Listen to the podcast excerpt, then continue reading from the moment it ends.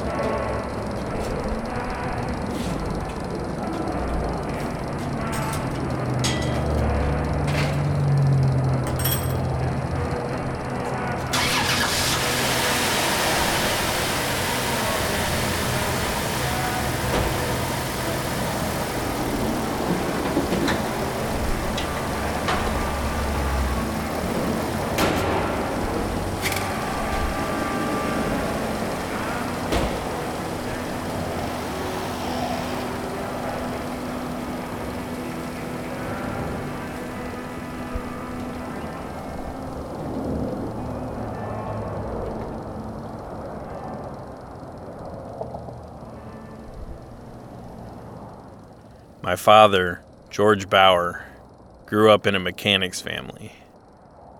For more than a decade of his childhood, he could be found working in his father's garage. That was every day after school and a full shift on Saturdays. My grandfather had put him to work without pay since he was six in order to, quote, keep him out of trouble. George often grumbled to himself that my grandfather had just needed a workmaid and a tool fetching lackey to make him feel superior. On more than one occasion, my father had silently looked on as his uncle reprimanded my grandfather for wasting his son's youth in daily labors. My father was learning a lot, though, certainly far more than I picked up fetching tools for him years later. At 10 years old, my father was already in charge of all oil changes, grease jobs, lawnmower repair, blade sharpening, and brake job disassembly. This was on top of organization and cleaning. Yes, George may have had the grunt jobs, but he was paying attention. He admired his father's skills in the shop and the shop's reputation around town. George aspired to do what my grandfather had done and continued to do every day. On this particular day, while cleaning, George came across a tool that he hadn't encountered before. My grandfather was known to build his own tools when needed. He hadn't thought of himself as an inventor so much as a working man in need of an easier way in the day to day. If a tool could be built to save time and effort, you can bet it got built. Beyond saving time, automatic transmissions were gaining popularity and only the big guys could afford the specialized tools needed to do adjustments. In order to retain his business, my grandfather had built his own tools and developed his own methods for completing the work. Still, for George to come across a tool that he did not recognize was unusual. Like I said, my father was at the garage nearly every day fetching tools. He knew his dad's tools. So he had to ask Hey, Dad, What's this long stick hanging on the wall? His father didn't even turn or raise an eye. Describe it to me, he replied. George called back, saying, It's a long wooden stick, like from an old broom. It's hanging from a washer, and then there's a key attached to the other end. His father continued working and called back, Your grandpa left that here. As a blacksmith, my great grandfather had been a builder and a fixer in his own right, the mechanic of an earlier time. While in middle age, my great grandfather might have been quiet and stern like my dad's father. But in his later years, great grandfather's quietness had become accompanied by an orneriness and a sly smile. George hadn't been so lucky with my grandfather. He was still as focused and stoic as ever. Even on the day that my father had shipped out to the army, his dad had remained detached.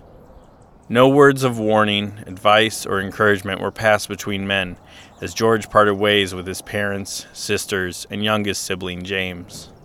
George had been drafted, but had volunteered instead in order to get officer training and less time overseas. Decades later, my father would tell me that he was hurt by his dad's lack of vulnerability in this moment. My grandfather had fought in Europe during World War II. Now his son was shipping off to fight in Vietnam and he had nothing to say? Today in the garage was different, though. As George looked on expectantly, waiting for further explanation, his father finally turned with his expressionless face and said, You use it to unlock an elephant's trunk. As my father assessed his dad, a smile finally started to creep across the eternally dour face. You take the key end and you use the stick to shove it up the elephant's rear. Once in, you give it a good turn, and voila! A moment later, George joined his father in cracking a smile before they both returned to the silent labors of their day.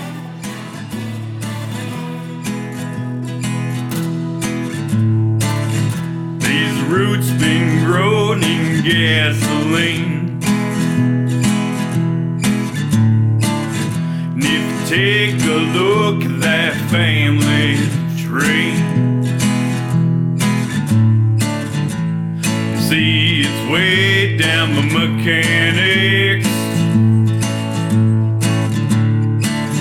These branches grow to keep the engines clean.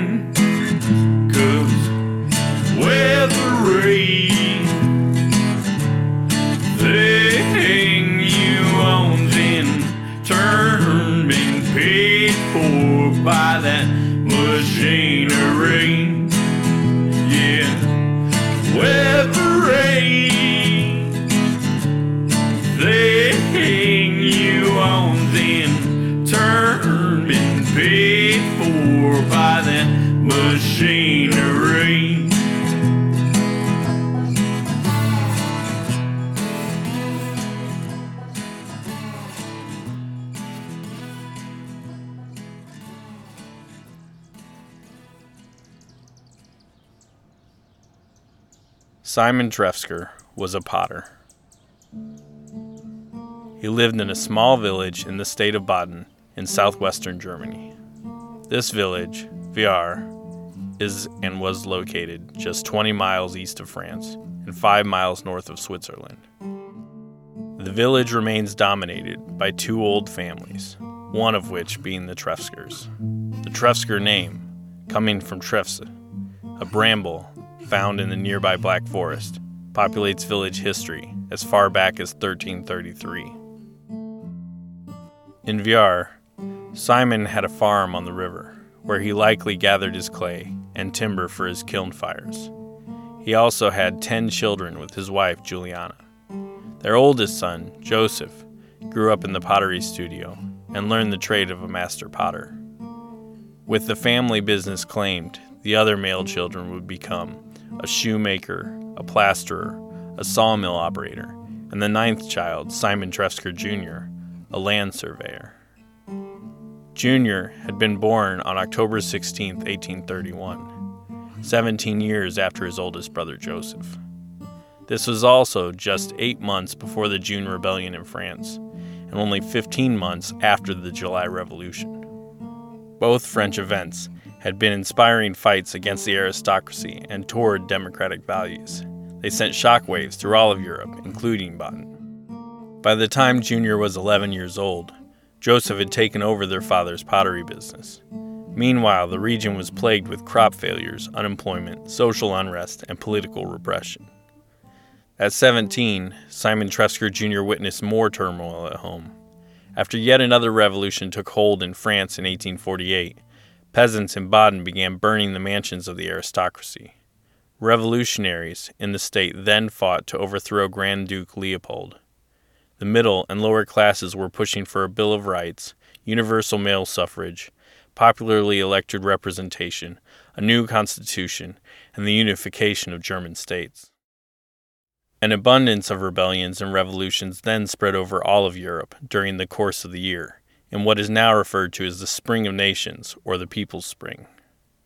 The fight in Baden found the Trefzger family on both sides, with Franz Joseph Trefzger leading the revolutionaries alongside instigator Friedrich Hecker, and Wolfgang Trefzger speaking out as a member of the Mayor's Council in support of the aristocracy. When the Prussian army decided to back the Grand Duke in 1849, the revolution came to an end, and revolutionaries fled south to Switzerland and overseas to America. This American migration happened to include a couple of Junior's friends, Meinrad and Katharina Berger. As Baden returned to its old ways, Junior began courting the woman who would become his wife. On April 11, 1853, Simon Trefzger Jr. married Katharina Scher. It was a dual ceremony with Junior's brother Johann marrying Maria Weber on the same day. Most of the village attended the ceremonies at St. Martin's Church. Junior and Katerina would have their first child before the end of the year. Soon after the wedding, word came back from the Bergers that they had landed in what they referred to as the metropolis of the New World, Cincinnati, Ohio. The city already held a population of between 115,000 and 160,000 people. There was a large German population there and plenty of opportunities. Junior and several of his siblings began discussing the international move. Junior also began studying baking, as surveying was proving to be a struggle professionally. Sadly, 1854 began with the death of Simon Trefzger Sr and the passing of the family patriarch was a revolution of its own. Joseph turned the family business toward producing stove tiles and built a new commercial building to meet the community's needs in an industrial upturn. Junior and Katharina had a second child, and with two of Junior's other siblings, finally decided to emigrate. With a permit from the Grand Duke's local representative, the group traveled into France, boarding a ship to New York from Le Havre on April 29, 1855. After 27 days traveling through France, 30 days in the steerage of a ship, and more days by train in America, all with two children under the age of three, the Trefzger family finally arrived. Blessed be the great metropolis of Cincinnati. I come from a long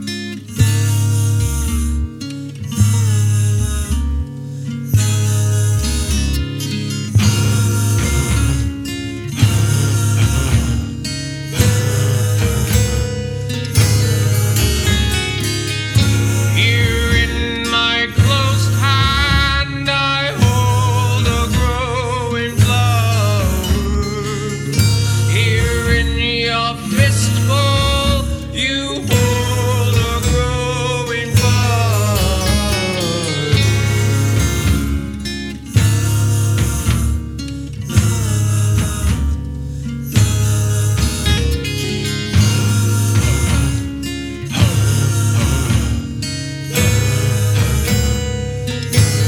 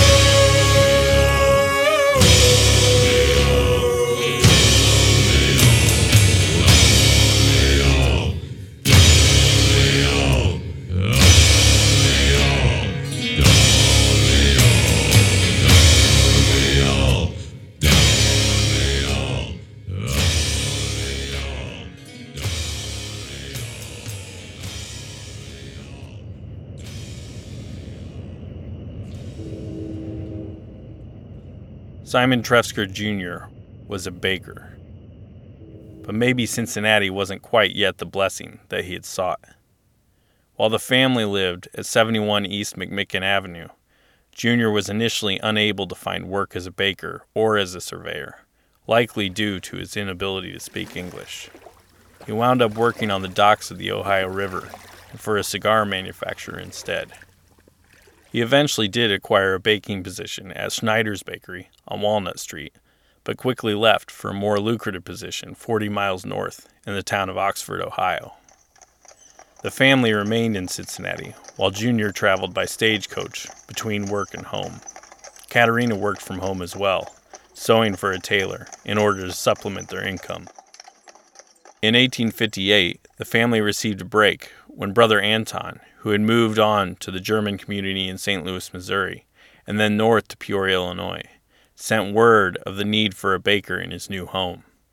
The family relocated, and Simon Jr. briefly worked as a baker in the nearby town of Pekin before landing a job in Peoria at Frank Field and Company. After three years of baking in the area and learning the people in the land, Trefzger's Bakery was opened. Junior made a home with his family above the bakery at this time, it was located in Peoria on the north side of Fulton Street, halfway between Adams Street and Washington Street. The bakery's opening coincided with the presidential inauguration of the Illinois man Abraham Lincoln, and consequently the secession of seven southern states that formed the Confederacy. Lincoln had campaigned on banning the monstrous practice of slavery in all U.S. territories. The southern slaveholding states saw this as a first step by the Republican Party toward abolishing slavery, the foundation on which their economies were built. Civil War followed. Simon Trefzger Jr., being no stranger to rebellions and revolutions, was unfazed. As such, he quickly acquired a contract to provide breads for Lincoln's Union troops based at Burkitt's Hollow, now Glen Oak Park. In this first year of the war, the Union had 7,500 troops based at the top of the park at Camp Lyon. In the following year, Camp Peoria was added near the bottom of the current park grounds. This means that there were more than half as many troops in town as civilians. Junior worked long days, seven days a week, in order to meet the demand. By 1864, he had made enough money to purchase the building that housed his family and his bakery. However, as the war ended, he found that these labors had taken their toll on his body, leaving him with sores covering his legs. Knowing of healing springs and a trusted family doctor back in Germany, Simon Trefzger Jr. set up two employees to keep the business operating during his leave. Then, he, his wife, and now five children traveled back across the ocean. Arriving back in VR in 1867, Jr. took up work at an ocean store that is a sewing accessories store, and the family moved into the apartment upstairs. The children would assist their father with stocking before and after school in order that he stay off his feet as much as possible.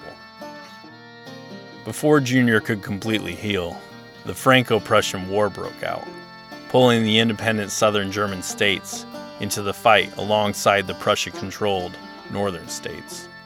Officials in Baden were unwilling to allow a return to the United States during the time of war, and as such, the Simon Trefzger Jr. family did not make it back to Peoria until 1872. There, they found their bakery storefront boarded up, without employees and without customers. Keeping his focus on the future, Simon Jr. purchased a two story building on the corner of Main and Monroe where he built a new Trefzger's Bakery. Eight years later, the business allowed him to purchase the residence at 108 South Monroe Street, and six years after that, his son Charles was brought on as a partner. By 1890, Simon Trefzger Jr.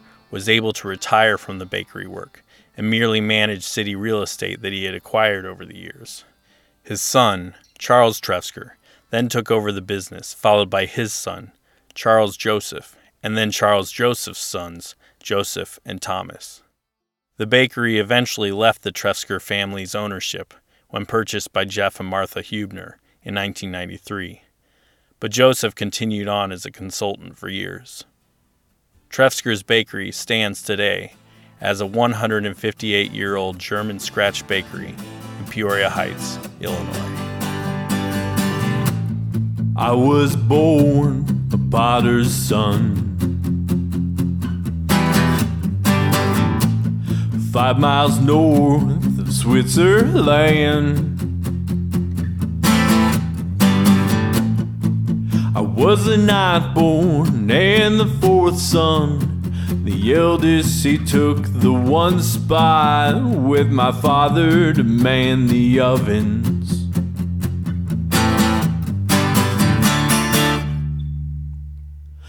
Power in the change. My youth saw rebellion. Revolution in the West and France. The rise of industry and a better life it seemed. Skipped over my village with Katerina. I sought the promised land.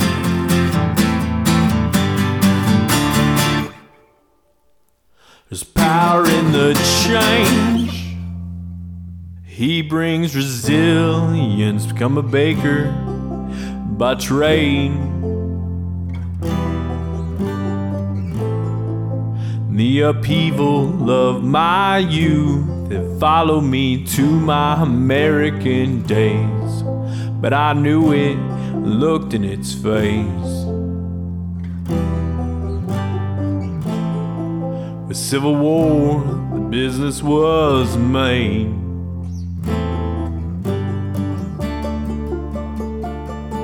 There's power in the change.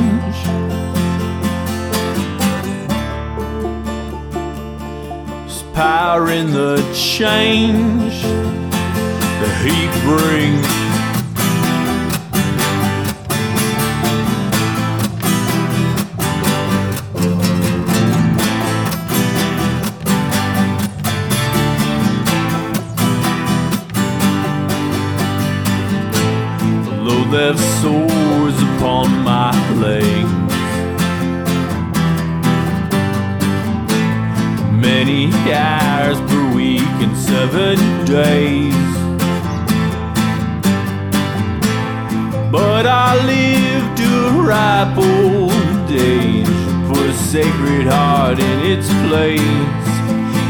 Creations live on today.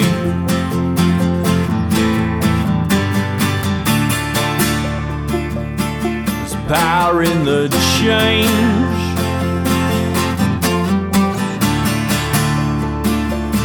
There's power in the change. There's power in the change. He brings resilience.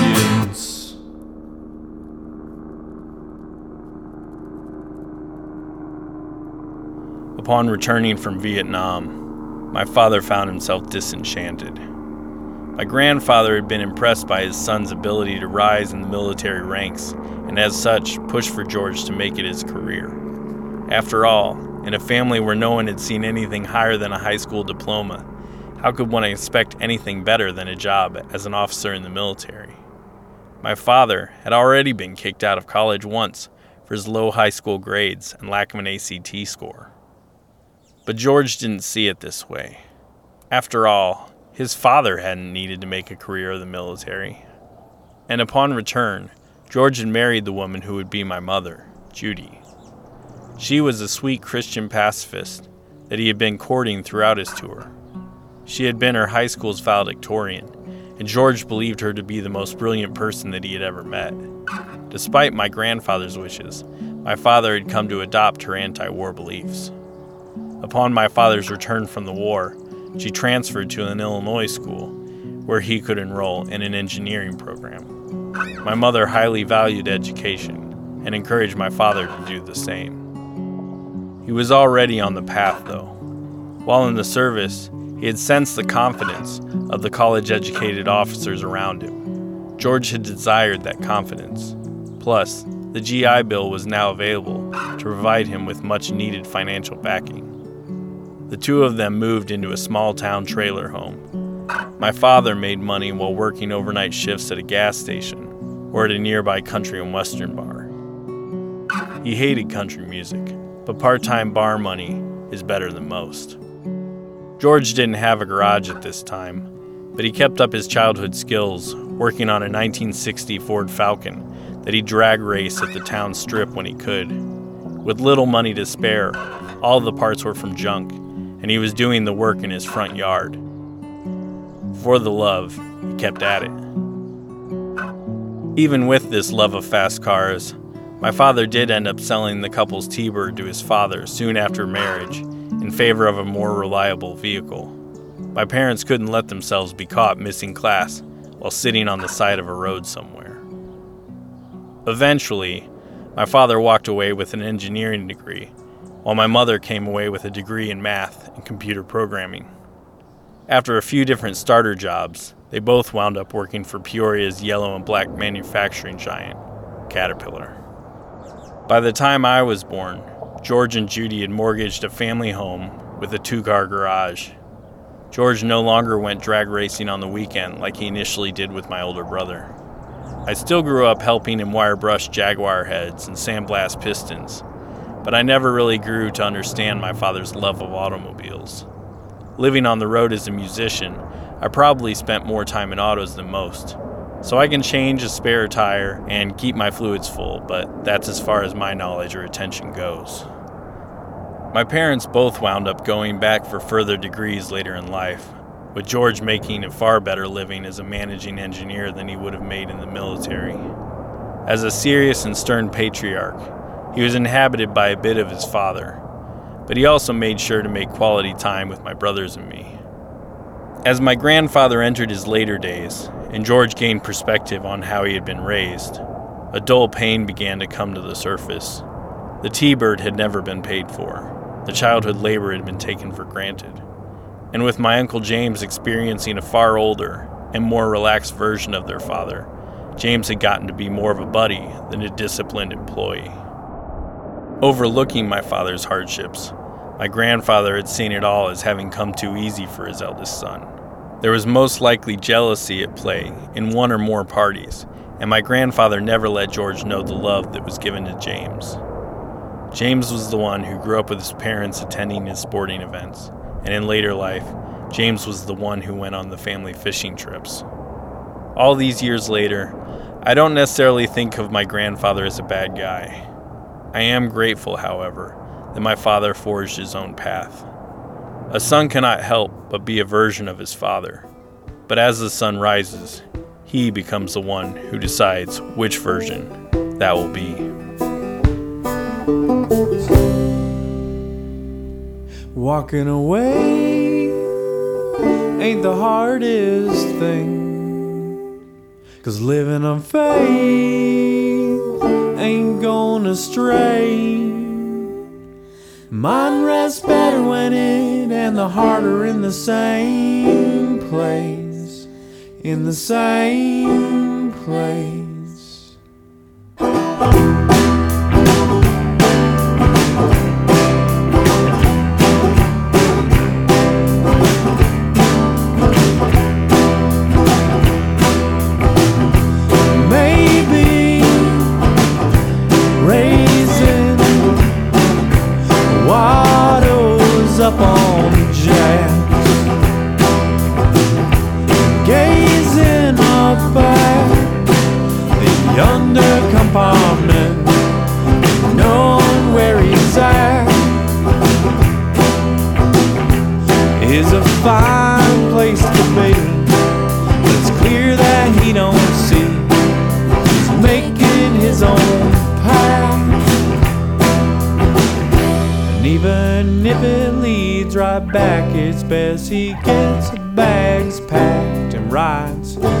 Second act.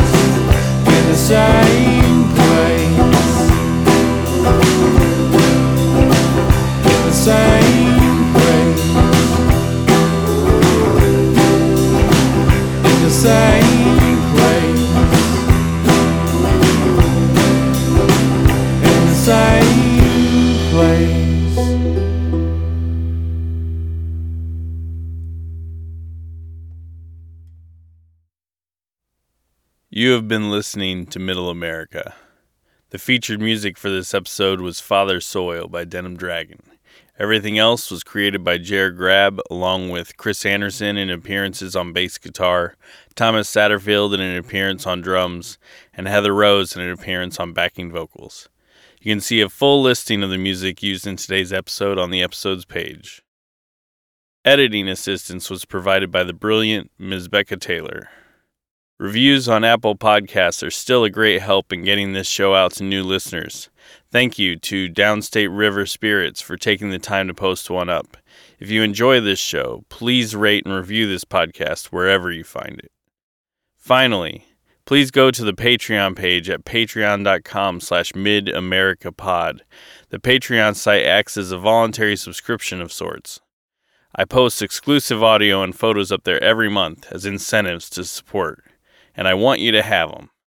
Thank you for listening. Until next time.